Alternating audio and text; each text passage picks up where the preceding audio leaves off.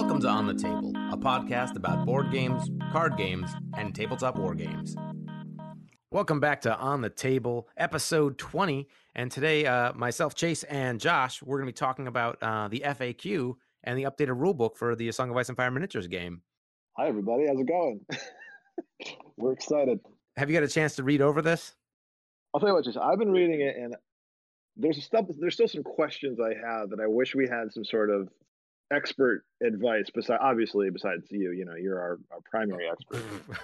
that might be taking a bit far. Um, but like you know, like I get, I get what you mean. Sometimes we should higher power on this, uh, and like a higher authority.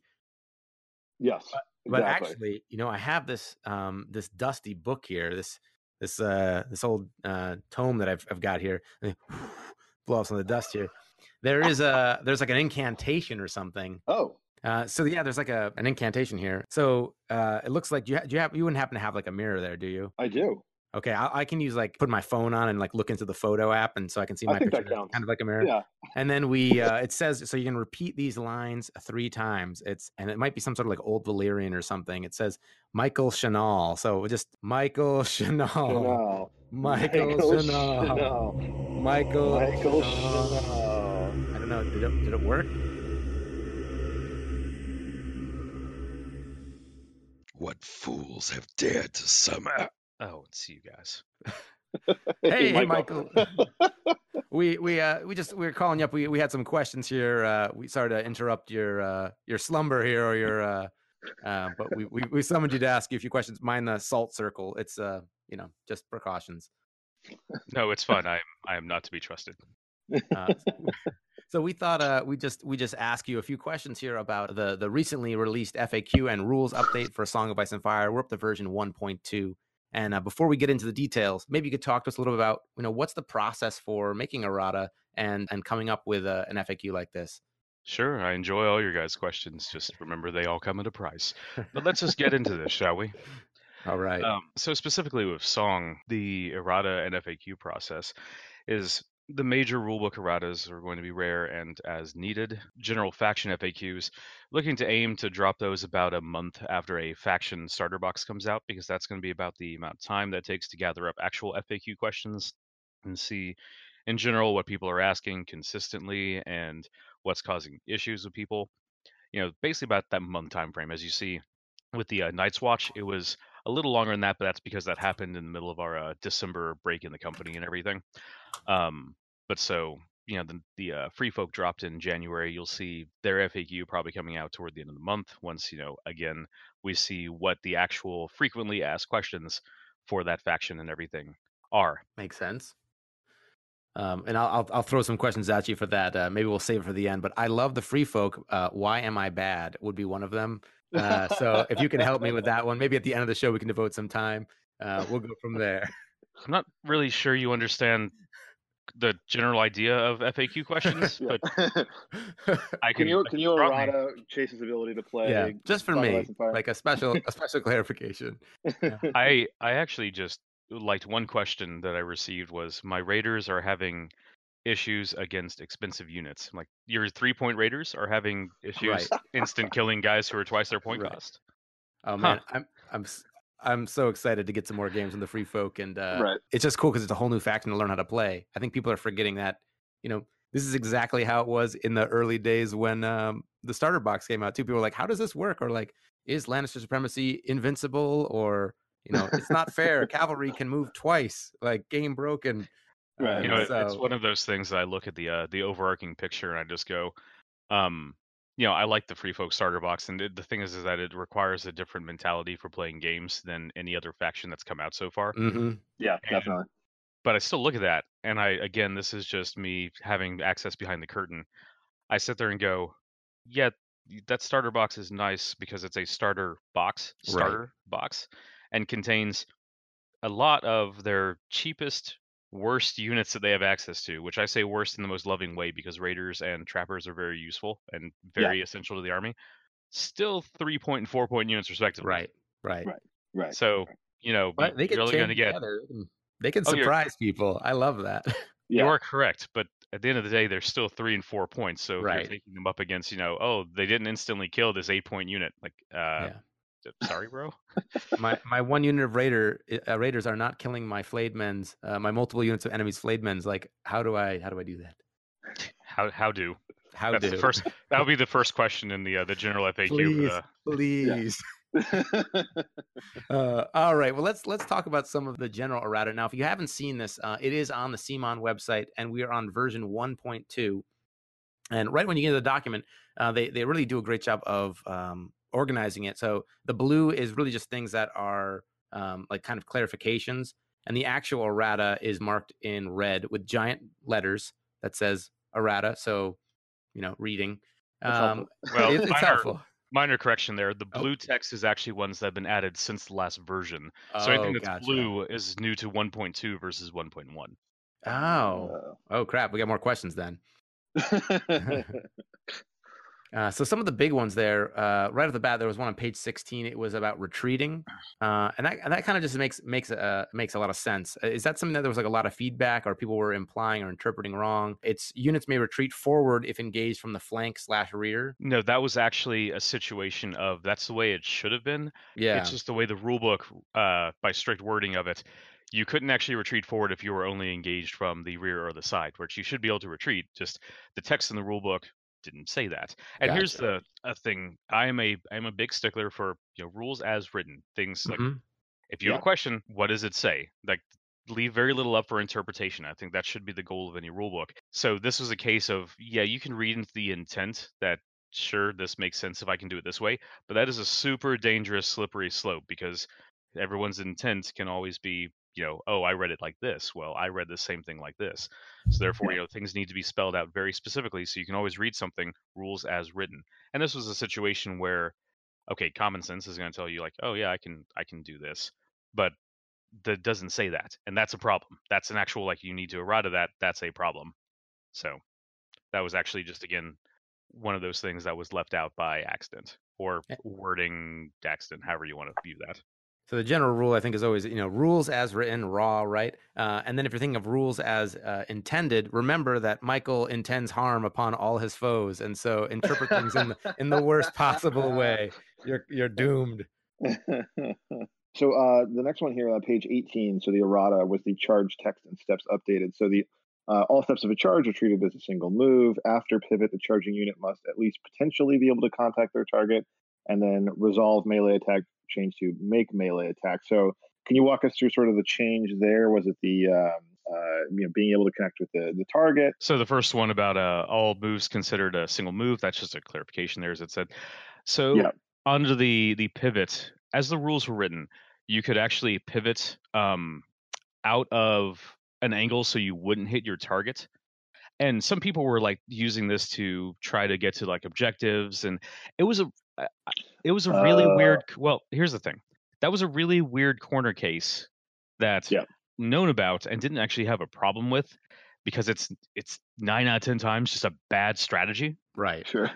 and I, I didn't actually have any like plans to change this but this is one of those kind of quality of life changes where by cha- making this change so you at least have to make contact it's going to prevent people from making a lot of just bad plays Right. so and it, you know it, there's this there's that camp where people view this as like an exploit and it's like i guess you could view it as an exploit but the thing is it's a bad one like it's it's not a good move to do Right. just because like one out of every 50 games or something it might help you like oh because that's what's going to happen is that someone's going to use it against someone and it's going Right. to the stars are to align and it's going to cause them to win a game and then someone's going to go well this is broken because i can do Right. this forgetting Right. the other 49 out of 50 times where the person tried it and it just worked out terribly for them but this is one of those quality of life things where it's like okay this thematically it makes sense you should be trying to charge your target and two it's creating a it's removing a situation where someone can make a bad play where usually i'm a fan of just let them let them make bad plays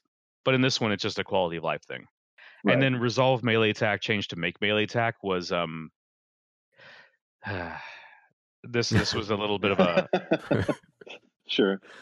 this was a micro kind of change here where people were they were viewing this as you should skip certain steps of resolving a melee attack or, or using a melee attack because it says resolve melee attack versus make melee attack so people were Oh, saying, "Oh, I don't have to follow the rules for making a melee attack because it says resolve, not make," and it's just Yeah, one of those like, really? Yeah. Okay, so that's fine. We'll we'll change this one wording, which completely quashes that entirely. So Yeah. So, so this charging one where the unit has to be connected. This was people like you know maybe they were trying to pivot and like look at a unit like way further away that they could ever hope to reach, but then using that to like extend their movement. To the no, no, no, no. Uh, so in this situation, you you still have to.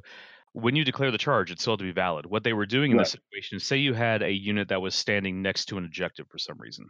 Sure. they would declare a charge against that unit, pivot their unit so when they move forward, they would land on top of the objective but not contact the enemy unit. Right. And Oh, arguably yeah, that still is weird, completed yeah. a charge, it just wasn't. Yeah. Right. Okay. Right. And so again, it's this very specific scenario that would come up where you need to gain distance, but for some reason can't just march to do it or maneuver to do it. The only way you could get there is with a charge.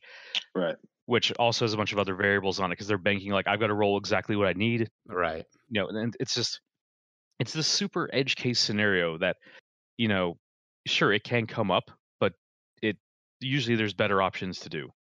And it's just one of these kind of like, yeah, you can do this, but it's a it's a bad move. Right. Mhm. So that's why it Just adds a wasn't lot worth of bringing up. Yeah. Makes sense.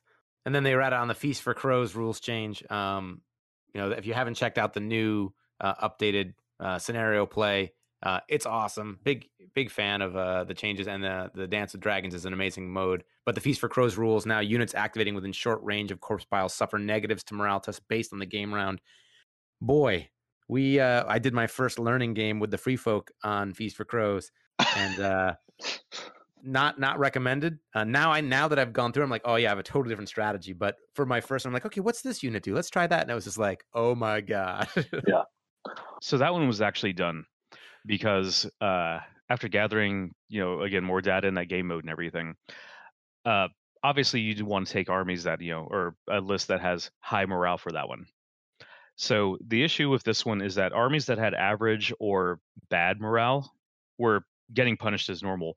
But if you had like an army of berserkers or something, they were very hard to dislodge and actually, you know, have any issues with the game mode, even at a minus one from the corpse piles. Mhm. So this was yeah. done. This is done as kind of a, a not effort to balance that out because that implies that the situation was like a situation. This Right. is just again kind of one of those quality of life changes. The thing about this is that the units that have average or bad morale, they're not affected by this as much as the units that have like a four or five plus. Right. What this has done is like, yeah, they might take a little bit more damage as the game is going on, but it's not going to be substantially more than they would already take. What this change actually does from a just a math like bell curve perspective is it makes those units that have a almost impossible morale, like say a berserker army led by Brynden, uh, you know, Brynden Tully, Maege Mormont, all that. It actually gives them a chance to fail as the game goes on. So it gives Right. you actually counter Right. strategy to those type of uh, armies to play against. So, for example, my uh, what I thought would be invincible savage giant with a three plus morale save, uh, in fact, can accrue tokens now, and uh, and uh, even though he's very tough, uh, he can become a very tasty target for, say, a scorpion bolt thrower or something like that. Yes, like I had a I have a local uh, tester here that he one of his favorite armies is just Greatjon Umber, and he loves Yeah. running the the two plus list with you know Brynden Tully, Maege Mormont, and all of that. And yeah, Feast for Crows was his favorite game mode because he's basically immune to it, passing on essentially a, a two plus most of the time. Well, okay, minus one, but still whatever. This actually gives Right. you some counterplay against that, where if you wait if you wait long enough as the game goes on, he is going to actually start accruing victory points like you know a normal person. It's just that he's strongly favored in the early game because he's got a, basically essentially a two plus. But this is a mm-hmm. counter strategy where okay, if I wait this out, you know, I can actually play to my advantage here. You know, versus just there's nothing I can do, and he's basically ignoring the game mode versus anyone else. Right, right. Now I had one that was I thought was really interesting. So this is not an errata necessarily, but on page two, uh, because this was a question I definitely heard. You know, there was a long debate on the Discord channel about it, but they asked, "Can I end a charge action engage with multiple enemies? If so, what happened?" Uh, and so this was a clarification that said yes. Uh, so can you kind of talk us through, like, sort of, you know, the, was that something that you guys you guys were hearing a lot of? a lot of times when people are asking questions, you know, questions are always good. Questions will, you know, help clarify things, help, you know, the rules expand, all that. Um, but something that you'll see people doing is that they will set up like, okay, here's a situation, here's a example diagram that I'm going to set up. it's going to require you know four turns of setup to actually make this happen. But what happens in this situation? Now, I'm not Right. saying in that case like this is the one, but like I've seen diagrams where people put up of like, okay, here's four perfectly aligned units here down to the millimeter. I'm just like, how did you manage to set that up without your opponent doing anything?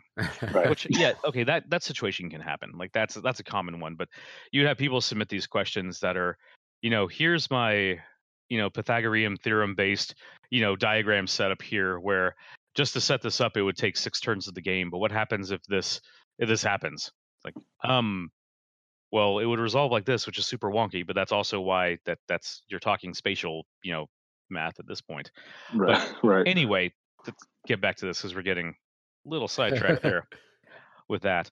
Um, this is a situation that you know, yeah, it can happen, and did need to be further addressed in the rules. Like if people are putting units directly next to each other, Mhm. uh, you know, what happens when they're aligned?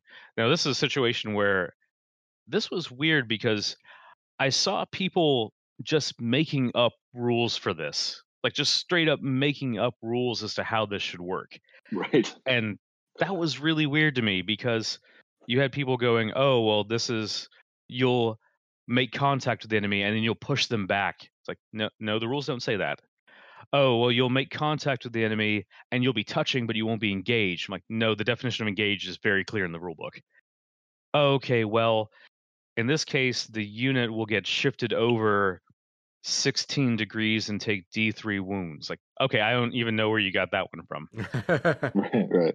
so this was just you know it it needed to be brought in you know this is how it works and you know it doesn't none of these answers are taken lightly you know these are all run through you know my devs these are all you know cycled through to see like okay is this going to have any ripple effects on other things and that's actually one of the biggest aspects of making faqs and erratas is that you're never really answering just one question with this you know, you can because you know you, you can answer one thing but it's just like you know law in the us you are setting a precedent that other things are going to be compared to whether Yes. that is good or not depending on the situation you know that is what is going to happen and actually i see that quite often where you know we'll make a ruling and then someone will find a situation that is similar but oh, not Oh, yeah. the same and then try to extrapolate a ruling and that's something else that's also really dangerous to do is to try to extrapolate rulings from other things because although something can be similar it's not the same right. that's where you run your risk It's the classic rules lawyering for sure. And then uh, there's a you know, kind of the, the fun one that people were talking a lot about is people got so excited for the free folk and they were trying to figure out like what's the most number of units we can put on the table. And then people started to realize, you know, can we spam it to a point where we can't fit all our units into the deployment zone?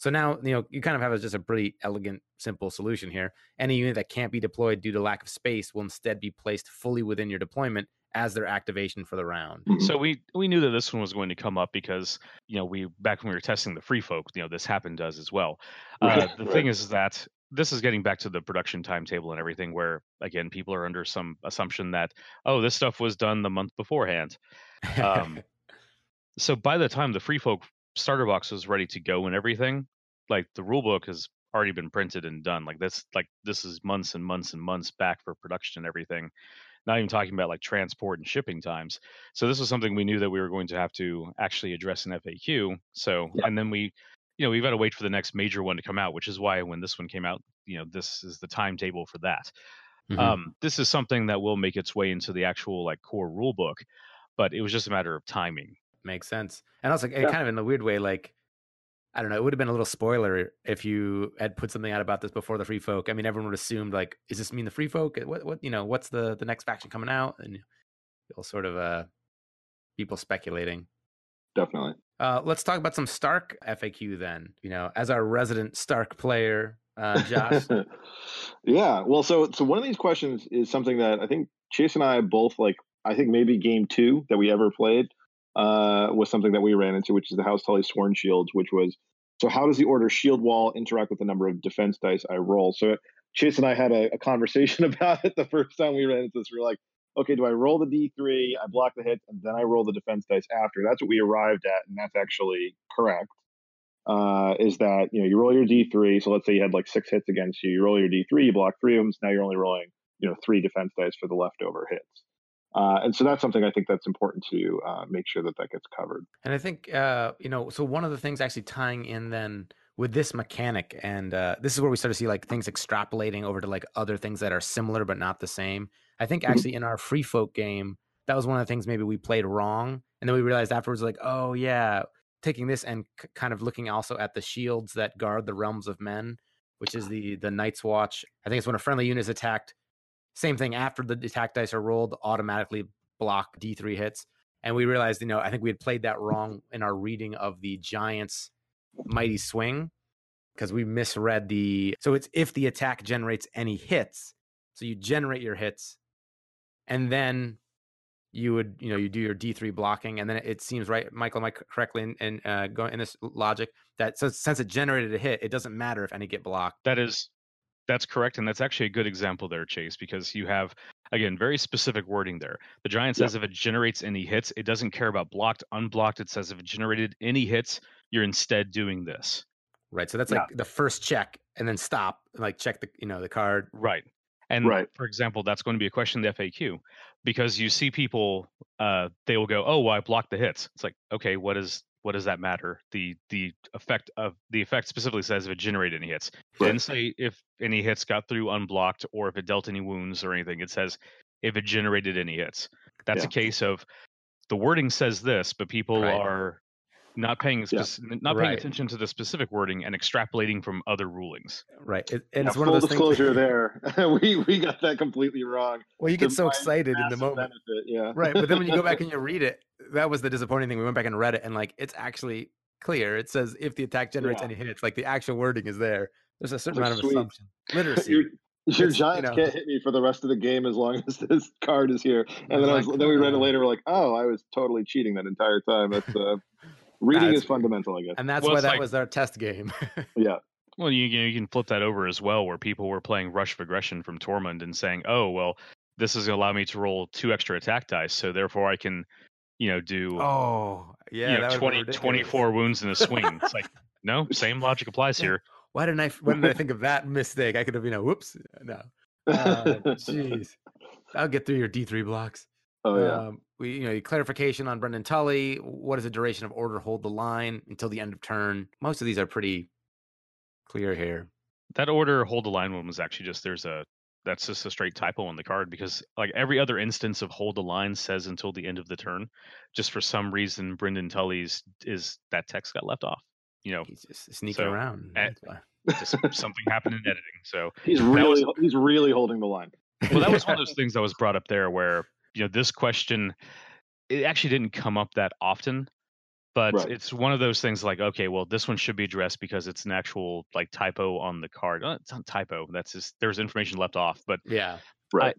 this is one of those situations here where i've never in my life seen someone that's going to go oh well this doesn't say it only lasts till the end of the turn therefore it's for the rest of the game like that's another thing about some sometimes when people are proposing faqs uh, frequently asked questions is that they will they will make like a straw man uh, argument where it's like well i don't know anyone that does this and i wouldn't do this myself but just in case it's like um okay that's that's a really weird thing to bring up because right. if no one is actually playing it like this and you guys are all in agreement that it should work like this then what what what exactly are we doing here Right. Well, I definitely know there are a few people though, and maybe on the Discord or even friends of the show, that will literally like they are not just lawyers, but they're like rules lawyers, where they'll sit down and be like, read the entire document. I've got my legal pad, and I'm like, how can I try and break the game? And they'll be like looking for something like that. So, Right. you know. th- well actually that- i you know again those are good people to have for like you know um the mental exercise of it and for finding Yeah. actual issues but there's a difference between this exists and it's something that people are actively actually doing Right, exactly. But the, the the other exciting thing is when someone like that who really breaks down the rules and understands the implications, and then they say something in a forum, and someone else who doesn't know the rules and doesn't know is like, "Oh, I'm going to apply this to something else," and then you know, it snowballs out. oh yeah the snowball snowball effect snowball effect is real Well, let's jump down. I mean, there's a few more points on the Stark cards, and make sure you guys check out the actual FAQ. There's a whole bunch of stuff we're skimming over here that is just you know very clear clarifications. But let's uh Right. let's hop on down to um the Lannisters then. There's one that comes up a lot in and uh, especially for newer players for the guard captain. If the guard captain is the last model in a unit of Lannister guardsmen, can I use it at any cost, killing the captain in hopes of triggering Lannister supremacy? Just to like have that repeated over and over again so people make sure they get it, especially if you're new to the game. Uh yes. So Yeah. Right. Well, If- read the read the rest of the answer. I love that Oh, this I- one like very thematic answer to the FAQ. So, um, when the guard captain is the last model in the unit, you can trigger any cost killing himself and triggering Right. Lannister supremacy. So the answer is yes. It is quite unnerving to see a foe so dedicated that they refuse to fall by the enemy hand or run away. That's just amazing. I love That's that. great. We added that in because, um, like, the answer is yes. But the thing is, this is a very technical question that gets down to specifically the technical timings of how everything in that sequence is triggering. But with the FAQs, you know, you you want to give just an answer, very concise, Mhm. and don't want to have to break down like yes and here's why because step one step two step three step four because it's Right. there's intricacies here and people aren't going to read that anyway they just want the answer this one here was just a little kind of tongue-in-cheek which shows up every so often in the faq documents you know just you know i try to minimize that though but sometimes it's just No, it's good for morale. I love it. Yeah. and that's an older ruling. That's not even a newer update, but I feel like you know that question still gets asked. And remember, there is a document that you can go to to check for frequently asked questions, and it is made available online. Yeah, strangely enough, of all the factions that are out, the Lannisters get the least amount of questions asked, which uh, can mean one of two things. It's one that people understand fully how they play, or two, uh, people are grossly and incorrectly playing them, and no one is just ever questioning that. Is that like a nightmare Yeah. you have ever? Like you show up at some tournament and people are just playing the game like entirely wrong. Like it's like, what what are you doing? Like it- So, years and years ago, I uh, did tournament judging for Upper Deck in Yu-Gi-Oh versus System and World of Warcraft. So. Mhm. there's really nothing that this game can do to me that is any worse than uh those days. do you hear that, players? Challenge accepted. Become worse than Yu-Gi-Oh. Next tournament, if you see Michael Shinall there, Yeah, They're- sorry, you, you guys got to step up your game here if you want to play the big boys because I did four years of Yu-Gi-Oh. So you've served your time. Oh. Well, so I think that the next one here that's a really big one, which it came up, uh, and personally, I think my favorite NCU is the Varys ruling, which was if an NCU has an effect that triggers when they claim a tactic zone, how does it interact with Varys' ability, given the simultaneous actions rule? Answer: Varys may roll to cancel these effects. That makes him into uh, even a better bomb than I think uh, you know people realized initially, which is pretty sweet. Well, that was just a weird situation where people uh, where people were getting back into like making up how it should work. And again reading how some people were trying to resolve this eh, I I cannot follow the train of thought as to how they were arriving at some of these conclusions. Even though they were laying them out it was just the amount of mental gymnastics that you are leaping through to reach the answer that you want is crazy to me and i don't almost want to get into that because it just exposes that road to other people and Right. that's a that's a dark path you should not follow Let's keep that genie in the bottle. right. We, we've summoned enough creatures for today. We can't have any more demons. i mean well you you skipped over like my favorite question in the entire faq which is the one directly above that Oh, I just read that. Yeah. Roose Bolton, Lord of the Dreadfort. Uh, does this man scare you? Answer: Yes. that's probably the single most important question in the entire document oh, I my think that one gosh. should be pinned at the top. Yeah, hundred percent. Speaking of Roose Bolton scaring people, uh, calculated cruelty. Roose Bolton, Lord of the Dreadfort. Uh, for this and similar cards, if something would cancel the token's effect, does it in turn prevent the effect of the tactics card? the card text on there is that as part of playing the tactics card, you have to expend a panic token to the, from the enemy, and it creates uh it it does an additional effect. So people were again extrapolating here that if I cancel the token, the token is causing this effect, where it's like no, the tactics card is creating this effect. The tactics card just has a requirement where you have to expend a token. And that's I can see like see this one this is a fine FAQ question because this you can see where people are getting the Right. designation from, you can see where they're coming from. And this is a good solid FAQ question here because you can see where people are coming from on both sides of the argument like okay, well, I'm expending the token and this is happening. So you can see where they're coming from here. And this is one that, you know, yes, this needs a clear answer because again, I can see where people are getting their logic from, and it makes sense. That's the other part of this is that, you know, when you follow it back to, you know, from C back to B back to A, you can see how they're arriving at this conclusion. Now, whether it's the correct conclusion or not, that's why we have the FAQ here. But at least you can you can understand where they're coming from, versus some other times where it's just I, I, how how did we get here? Absolutely. And my inner teacher here, I have to point out, in your FAQ answer on this one, the tactics is missing a C in the answer. So it's tactics. So Oh, Uh-oh. those those somewhere poor. somewhere a copy editor is getting uh, is gonna get flayed here. Yeah, I'm she's like, sorry. I'm sorry. Those poor Uh, boys down in editing. This is Well, this is Oh, time man. to time to set an example. no. This is my I, I take joy in this moment because as a teacher, it happens all the time. I'll have a handout and students will be like, "Ah, you do realize." Well, it doesn't say part of resolving the tactics card. It says a tactics card. So this That's answer right. is completely. I don't understand it. now we're back to square one. Wait, spoiler! new type of card being released, a tactics card.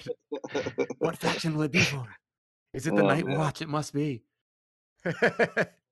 Well, so speaking of the Night's Watch, this one is like, something I think that uh, Chase and I also had a uh, debate on, which I think we landed on the right answer here again, but uh, which is are vows considered abilities for the unit? Because we were talking about, I forget which card uh, Chase was playing or was ability, but Uh, yeah, And, and it was removing the ability of the unit, and we're like, well, does the vow add an ability? But the answer is no. Uh, so the you know the vows are not considered an ability; they're just an effect that would be added. Well, so this is one of those situations where abilities are a very specific, defined thing in the game. hmm And so, yes, Correct. while while vows are similar, they are not that very specific, defined thing in the game. So, exactly. but again, So- I can I can see why people are asking you know that question, which is why we have FAQs. Hundred percent. Well, so take the black, which I think is one that is also uh, generated some hilarious interpretations on the rules, which is uh, you know where you would take control of the enemy attachment, adding it to the unit. Does it replace an existing model? The answer is uh, it would replace an existing model. My favorite interpretation of that rule was if you stole something like Bran and Hodor, you would somehow also telepathically control uh, Summer. Well, also, is- well, also getting the deed to their land, you suddenly become like the heir to Winterfell as well, and just you know, it's like, sweet. Yeah, quite the I mean- windfall in that case. Sure, out, outside a tournament, this is your guys' game. You you can play it however you want. but not an official, not an official interpretation. All right. But if we're playing by the official rules, this this is this is how Uh. it works.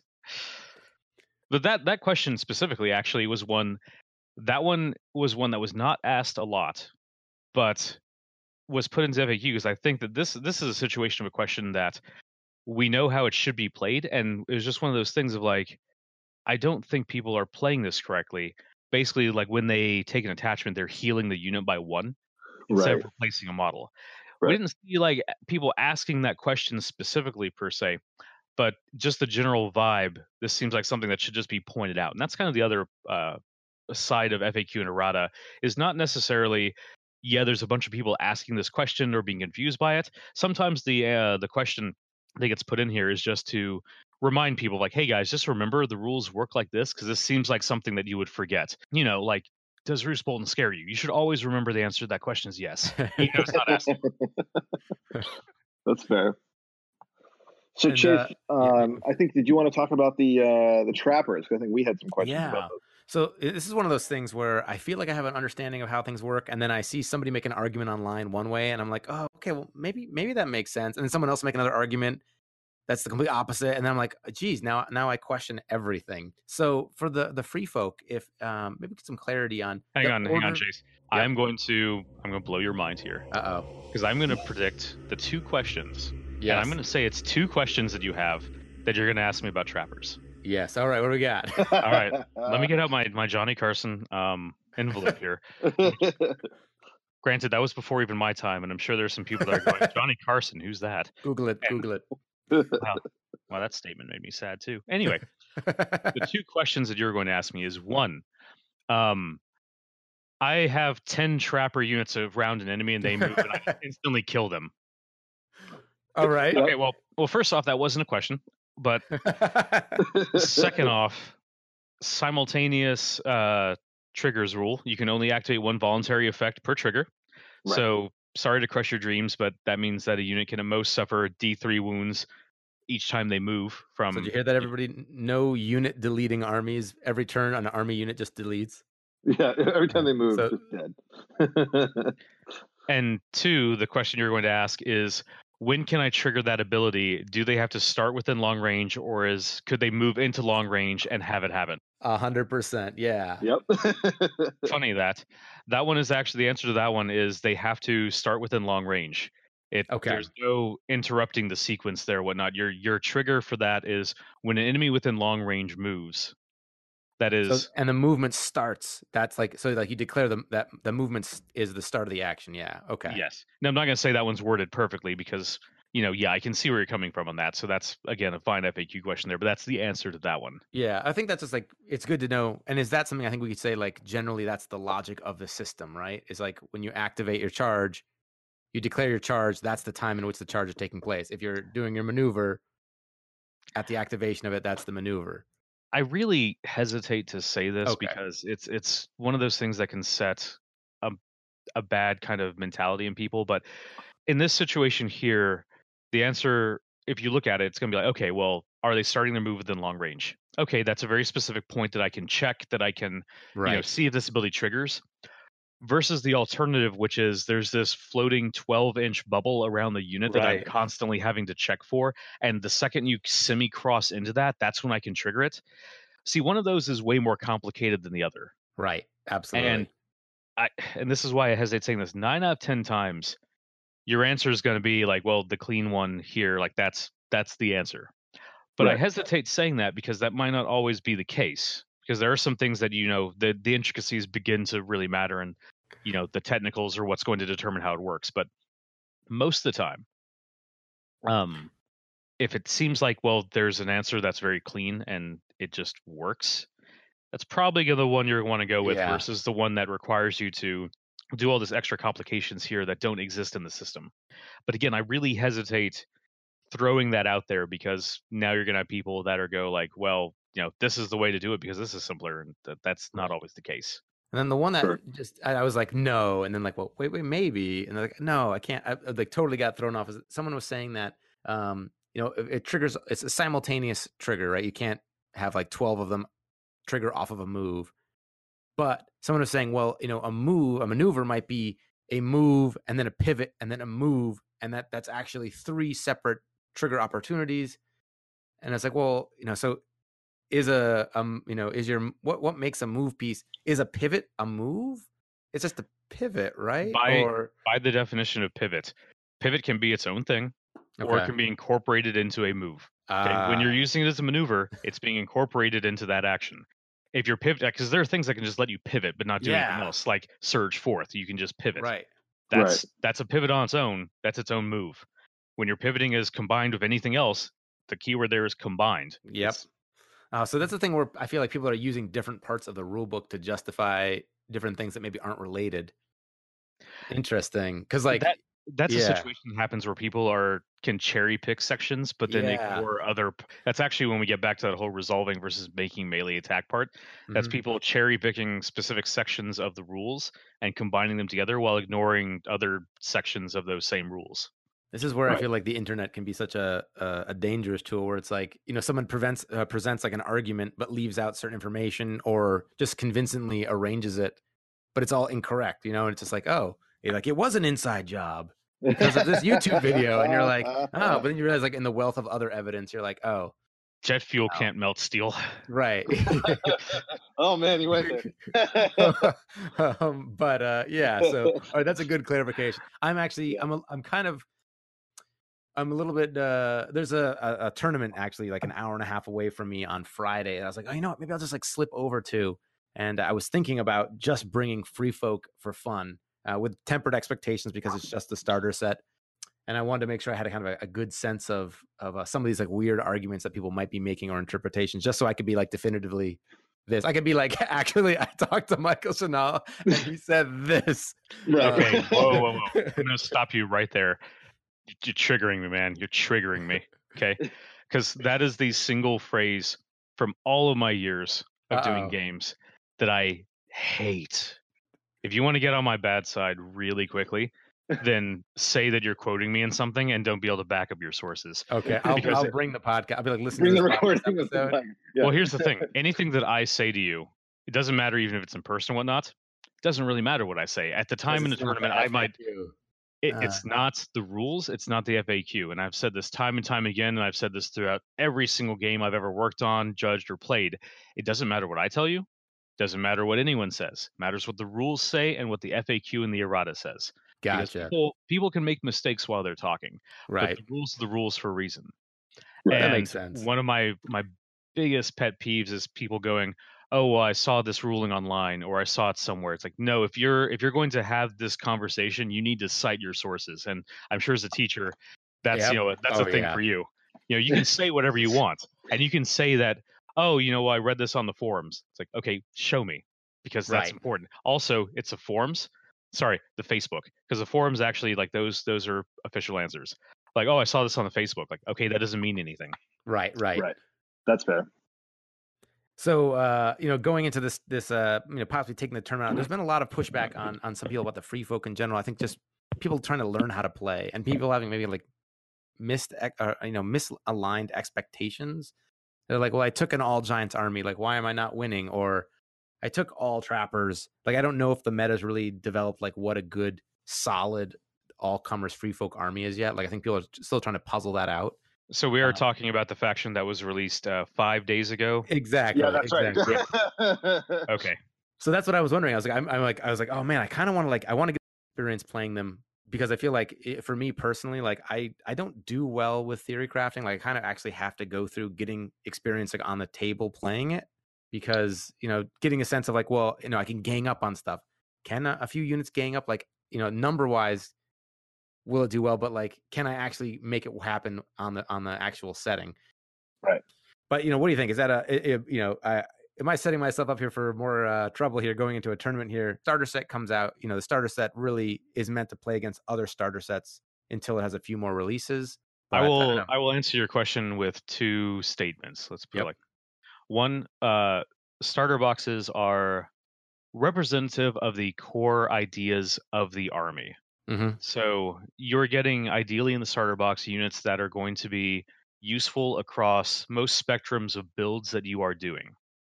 So, for example, with the free folk, uh, now giants, you know, okay, you take or leave giants based on personal preference. Mhm. Um, but like raiders and trappers are, I'm not going to say like quintessential or even essential to run in your army, but I would be hard pressed to see any free folk army that is not going to run some degree of raiders. Mhm. So Yeah. they're your useful unit to have in your starter box. When you go to the Night's Watch, um, Sworn Brothers Right. are most likely going to appear in most armies because that is their kind of quintessential baseline troop. Same thing back with the Starks and Lannisters. Lannister Guardsmen, Sworn Swords, Berserkers, Outriders. You know, all these are these are like the I'm not going to say core units of the army, but they're going to give you the best representation of and the best base. Actually, that's the important thing. The best base to build off of with other builds and armies and things like that. So with the free folk specifically, you have in there a bunch of three point units and four point units, and then some scary giants. Right. There Yep. and, and also I, I love that whole thing where people are like, "Well, this is all the free folk are going to get." It's like, Right. what? That's that's weird. That was a weird production call that somehow bypassed me because I'm pretty sure we made a lot of stuff for that army, like all the other armies. But okay, Right. apparently not. Um, but this, so that's one thing. There is like this is a starter box. This is basically the foundation to build off of, and you do have limited tools right now because you know, okay, the faction is new. Also, as we just said, been out for five days at this point. But that's one point I want to make, and then let's kind of jump back in our wayback machine back when the game first came out and everything, and Just everyone was going, "Oh my God, Lannisters are completely overpowered. Uh, Starks have no chance of winning. They're the worst faction I've ever seen in my life." I If definitely want- didn't do that. Uh, so if you want to look at tournament statistics, Right. and this is something that I don't really like throwing out there, but I I will because you know we do track tournament results and feedback and things like that. Um, I don't want to give any numbers because that's just that's a super dangerous thing to do. But uh, of the tournaments that have been reported in over the not fully full year because you know that the game has not really been out in a tournament format at that time, but uh, the faction that has won has the highest win percentage per event is Starks, hmm, uh, followed by Lannisters because okay, for a long time it was only two factions. right. right, right, right. Um, but so ig- ignoring basically any feedback uh, in recent times because again the meta shifted up with the release of two more factions and everything. But Starks, um, it wasn't drastically higher uh, than Lannisters. Uh, to the point where it's like, oh crap, this is a problem. But they were sitting at one point. I think their highest percentage was sitting around like sixty-six percent of the tournaments with Starks and Lannisters. The Starks won. Mhm. Now that number was Right. rounded out since then. I'm just pulling like uh, a Yeah. snapshot from one point in time. But meanwhile, if you go on like certain groups or whatnot, you will view it and go like, "Man, Lannisters have a 112% win rate." Right. right, right. Weird. Well, it's funny because when we were when the game first came out and and you know people were starting to get the game out there, uh, it was hilarious because you would get like one thread would be, you know, the Lannisters are unstoppable, Lannister supremacy is so annoying, and then like the very next thread down would be like, oh my god, how do you beat a Stark army? I can't win to save my life. And so we're like, all right, well, if if everybody says the other side is overpowered, then I think it's probably pretty balanced, right? Oh, I've got a snapshot that is still my my golden moment where it's from one of the Facebook groups where it was two threads just touching, where it was one going, Lannisters are impossible to beat, immediately followed by a thread going, Starks have crushed me every time. Right, Why are Lannisters underpowered? right, right. And just like that's my I want to frame that and just this is my yin yang, you know, Yep. snapshot right here. I feel the interesting thing was I feel like when the Night's Watch release, I felt like most people were like, "Oh yeah, like we get how this army plays. Like it's it's um." And I think Don Shelkey was saying it, maybe doesn't have a as much of a an, a chance to like swing or or punch like you know in one turn a serious amount of damage, but it can kind of grind things out. And the, I guess the style of play is very clear. I feel like the Free Folk is the first starter set that's been released uh, since the original, where the the faction identity is so different. I think like Lannister supremacy was like a really different concept for a lot of compared to a lot of other games, and like the Free Folk are also like that, where it's like, wow, like this is totally different than the Night's Watch, the Starks, and the and the the Lannisters. Like it's its own thing. Well, if you go back to looking at like the original factions and everything, Starks have a semi straightforward way of playing. It's like, okay, these guys move Right. fast, they charge, Right. they deal damage. Those are very easy concepts for people to Right. Lannisters are a very control army, and if you play as they want, uh, as if you play into the Lannister players' plans, you're going to get punished for it. Right. You have to. They're actively trying to deny you, but at the same time, a lot of control the Lan- uh, that the Lannisters have are given to them by the opponent. Like Lannister Mhm. Guardsmen, yeah, Lannister Supremacy is a super big scary ability that also they have no control over ever triggering because you're the one that had to attack them to make that happen. Right. And people Yeah. are focusing like, oh, well, I've got to kill these Guardsmen. Why? Well, because I've got to kill them. Uh, why? Well, Right. because and it's like getting back to the Night's Watch when they came out. They are a very tanky, very hard to take down faction. So if you just engage them and it's like, man, I'm gonna engage this brick wall here and just keep slamming against it. This isn't working. Let me try harder. Like, Yeah. sorry, this this isn't this isn't Rudy, man. just throwing out the references here. um, You know, keeping doing you know, just because you really believe in yourself, that that doesn't actually work in the real world or this game. You know, you've you've got to a, that's a motivational speech. right there. yeah, you should use that as a teaching moment for the kids. That- okay. that's a T-shirt. What are we talking about? That's a. Uh, This is why I was not invited back to a lot of schools to chat with. uh, that, It's, that, it's the same thing with like the free folk though. People are I, I already see this happening where people are just rushing them forward and just engaging and then immediately getting killed yeah. And going, Yeah. my three point unit just got wiped out. Uh, okay. It's like, oh, well, I've tried nothing new and I'm all out of ideas. Okay. Right. Been been there, Yeah. done that. That first game of Free Folk we played, I'm like, I got my Raiders into your Veterans of the Watch. One unit versus one unit. Let's see Right. what happens. I'm like, oh, who would have predicted? That did not go well at all. Yeah, I think I started to see like when we were playing like the you know because it, it was it was a lot like that. Like we had like armies that were roughly the same number of total units because you took two units of giants. That first one, so yeah. It felt like okay, I can I can mow down like a lot of the other infantry, and the giants were kind of the problem. But then uh, I started to get a sense of how how the army would work when you started triggering that raid leader ability and like firing off like you know three units in a row and starting to like really swamp my units down. I was like. Yeah. I bet if you had a li- like a few more activations on the table, Right. then I was like, I'm starting to get how this is going to work. It's not you don't want to just take like five units, kit it out with all attachments, and make these uh you know the the raiders very expensive. You kind of want to keep them cheap and have a, just a lot of them. Well, that's the thing I'm stuck on is like trying to figure out still that balance because I feel like the raid leader mechanic is so cool, and then the gang up, um, but then also just having more units means that after you're done activating, it's almost as if every one of my units has raid leaders because now it's just me going. Uh, So Yeah. trying to find like that sweet spot.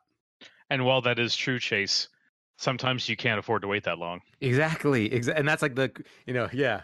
What I feels like whatever I'm playing, whatever the board state is, I kind of wish it was the other. I'm like, oh man, like I kind of wish I had all my raid leaders right now. It's like, oh man, I, I kind of wish I had uh you know more of the the activation spam. So it's like trying to find that right balance. I think that's kind of the the fun part right now. This is kind of like you get all these new shiny toys and you're like, okay, now how does this actually work? Um, and you can see some people getting a little bit more frustrated trying to do that because they they want they have a specific idea of what it should be. Well, it's al- it's also a balance thing because you know, yes, you have a bunch of cheap units, but people can to swing on opposite ends of the spectrum. They're either like, man, my cheap units that don't cost me anything are not doing a lot, or they're treating them as fully expendable. And what's happening is they will lose those units early in the game, and then your advantage is gone. Right. Right. So Yeah. it's it's it. There's no clear answer. I can't sit there and go like, oh well, you know, if you do this versus Night's Watch, you'll win every single game. Like that's not how the world works. Well, curse you for making the NCUs in the starter set all be so great. And it's like I, I like all three of these, and I guess I could run all three. But you start like filling up your block, and you're like, oh geez, maybe I got to cut one. Like, which one? Like, I really feel like the Craster getting that at least in the beginning, as I'm trying to learn the faction, like being able to draw the extra tactics card regardless of what zones are open, being able to cycle more cards into my hand to get the the tactics cards I want. It's just so useful, and I guess that really applies to anything. If you have more tactics cards, it's always great. But So one thing I will say actually about the free folk, and this is a mentality shift, and this just goes to show exactly like you know how you got to change up your mindset, Mhm. is that the free folk by and by don't really care about the tactics board a lot because they don't have a lot of units that are like they don't have an eight point unit that's going to super benefit from this. right, That's Um, right. Yeah. but they really, really do benefit from just having a bunch of combat units. So if there was any faction out there that I would go, you know, have you thought about just running maybe one NCU at 40 points? Because yeah, saving up that six points is Yeah. two units of Raiders. I know. frankly, But what the thing is, oh, I know, I know, Chase, you're gonna sit there and say, but I'm giving so up good. tactics. I'm giving up tactics control. right, But Okay, so what what are you gaining from the tactics board for each of your little, you know, And it might be a crutch right now, but I feel like Lady Val, like getting the extra maneuver when I need it, like especially if someone else takes the maneuver. oh sure, by all means, like I'm not saying like don't run any NCUs. I'm But then, it, but then it's like I can say like, but then also Mance in the games we were playing, like Mance was so good as an NCU, and I was like, ah, you know, curse you for making me have to make actual meaningful choices now. Right. Yeah, why can't I just that have is- infinite free points? Seriously, just give me the good one, and I just take that always. But now when it's like, oh crap, I have to. I think it's just a, a good sign of a, a great design space here. But man, Because like, Let's see. okay, so like free folk have access to you know your cheap three point NCUs, yeah, but the same notion there, yeah, those three and those two NCUs whole are, yeah. are equaling six points, which is the same as two extra raid. Right. Uh, which uh, would be like you you know I was like I want an extra attack, or how about like a whole unit? Like I was just gonna say the, the NCUs. I mean, the big one of their big benefits is that you're allowing your like a really elite stuff, your heavy hitters to activate more than once or get a second attack in. I mean, that that becomes less you know important when the unit itself is like you said, like a little cheap three point unit. it's like, oh, congrats, my my raiders have got an extra attack on you. Well, yeah, but Vers- or- versus right, having an right. extra raider unit. that's that's like giving you know that's flanking and yeah. I guess I felt Right. like uh the game where I didn't get the Endless Horde card out versus the one I did, bringing back on some spear wives who could charge in and smash stuff up was like that felt so good. So now I'm like kind of paranoid, like I got to make sure I get to the cards I want. I got to make sure I get to the cards I want. I mean, I do have to say, like by and by, the free folk cards. This is kind of one of those, uh, another one of those things is that most of their effects are just straight up better versions of existing effects, just with the requirement that you have to be ganging up on them. Like Yep. for example, you have um, oh, I forget the name of the card, but it gives them uh, sundering and critical blow. Whereas, you know, anytime they make an attack, as long as they're the enemy is engaged, you know, has two units engaging them, Group assault, yeah. group assault. There you go. Versus, you know, uh, dire or um, devast. Is it devastating impact? No, the start card that gives you sundering. Um, Uh, but anyway, specifically, that gives you sundering on the charge. Okay, so this is actually just a straight up better version of that card. Well, I'm not gonna say better because that's that's implying other things. a northern ferocity. Northern ferocity there you go. That gives you sundering on the charge. Group assault gives you critical blow and sundering if you are ganged up. So, again, it's Yeah. different. The trigger is technically a little harder, but the effect is a anytime you're attacking, and two, which again you have raid leaders, um, and you're getting two effects for the cost of one tactics card. Yeah, man, these are so fun. God. Then the thing is, like, I'm just looking at, I'm like, as we're talking, I, I got like distracted. I'm like thinking about like more combos. Like, you can endless horde, you can bring back a, an infantry unit, but it's just an infantry unit. Like all the new units that are coming out, then, assuming that they're mostly infantry and not monsters or things like that, you can bring those back. I, I can't wait to find out what cannibals do or whatever, and be like, yep, like they're back. Uh, you know what? I'm feeling a little charitable. Plus, you guys made a really, really bad deal summoning me at the beginning here. Oh So I feel like I really need to balance things out for you a bit. So you know what? I'm gonna give you a little bit of an exclusive here. oh and no! if you want, oh you can ask me, each of you one, one question about the cave dweller savages that are coming out at Oh, um, man. soon. oh my gosh. Okay. Well, geez, how do we? Co- this is like okay. Wait, Josh, we got to think about this first. Okay, so it's like asking a, Yeah, a genie a question. Yeah. Do we wish for more wishes? What do we wish for? We can't waste it. Whatever, like you know, like the question can't be like, uh, you know, can you show me the unit card right now? I have to say no Right. yes. We got to be. Uh, let's see. How do we? This is what I feel like we need to be like phone a friend, or I need a Don Shelkey. He's a lawyer, right? We got to get him to Right. like write up a contract for us here. All right. Well, how do Ah. we? What do we think about this? Is it uh And obviously, you know, there might be stuff you can't answer, but um, I have a, I have a question about them that you may or may not be able to answer. So, do we uh, can we can we know the points cost? Five points. five points. Uh, so Which- there's, there's sort of like an elite. free yeah, and the free folk were like, "That's elite, man. That's a Yeah, that's interesting. Hmm. five points." Um, man, we're gonna get so much hate if we ask my question as a crappy question because I'm like, "What's uh?" No pressure. Oh man, I mean, Hmm. yeah, like a lot of pressure because you know What- this could make or break your viewership. yeah, exactly. And I also don't want to ask something or I won't be able to get an answer. I mean, obviously, if we ask something about abilities, I don't know if those could be spoiled.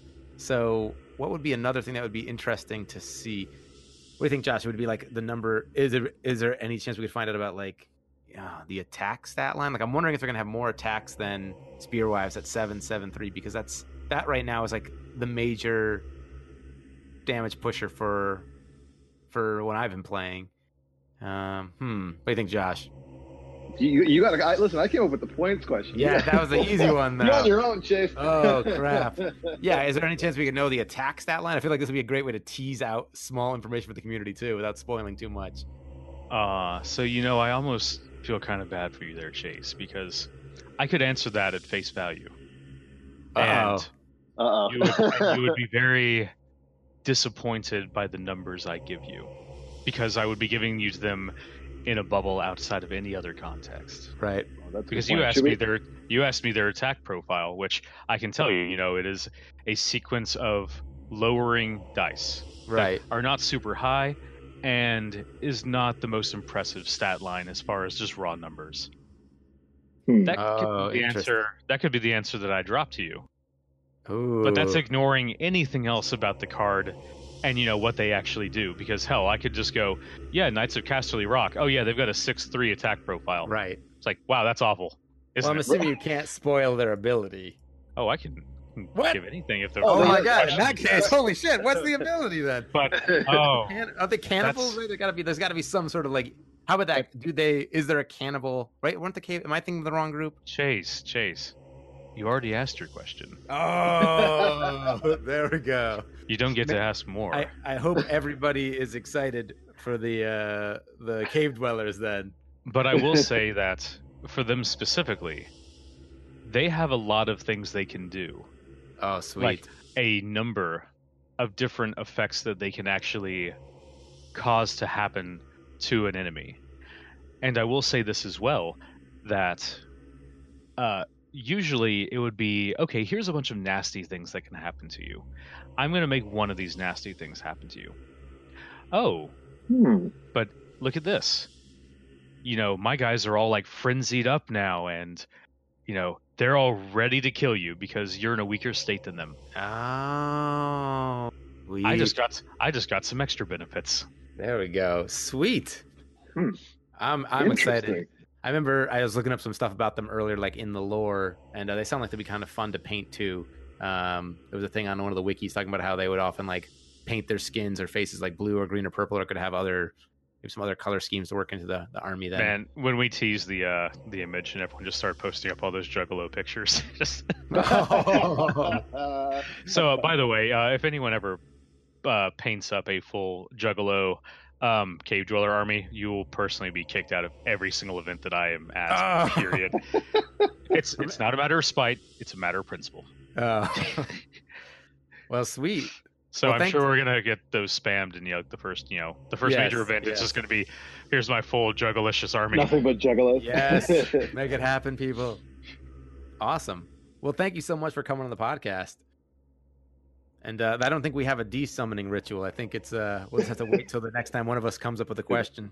Climb out the window or something. And uh, if you think you had better questions to ask about the cave dwellers, make sure to send them into Yeah. on the table gaming at gmail.com. You can direct them to Josh and uh, and he can filter those. I think We'll be yeah, send all your hate mail there because we yeah we we dropped the ball on that one. Yeah, please just uh, title those emails "Hindsight 2020." yes. Uh, Better amazing. questions we could have asked. I know they're gonna be like, why didn't you just ask the abilities? I think it's it's good. I Oh, want to. I want that tease. I want to. Now we're gonna have lots of speculation though. That's gonna be great. Yeah, Um, for sure.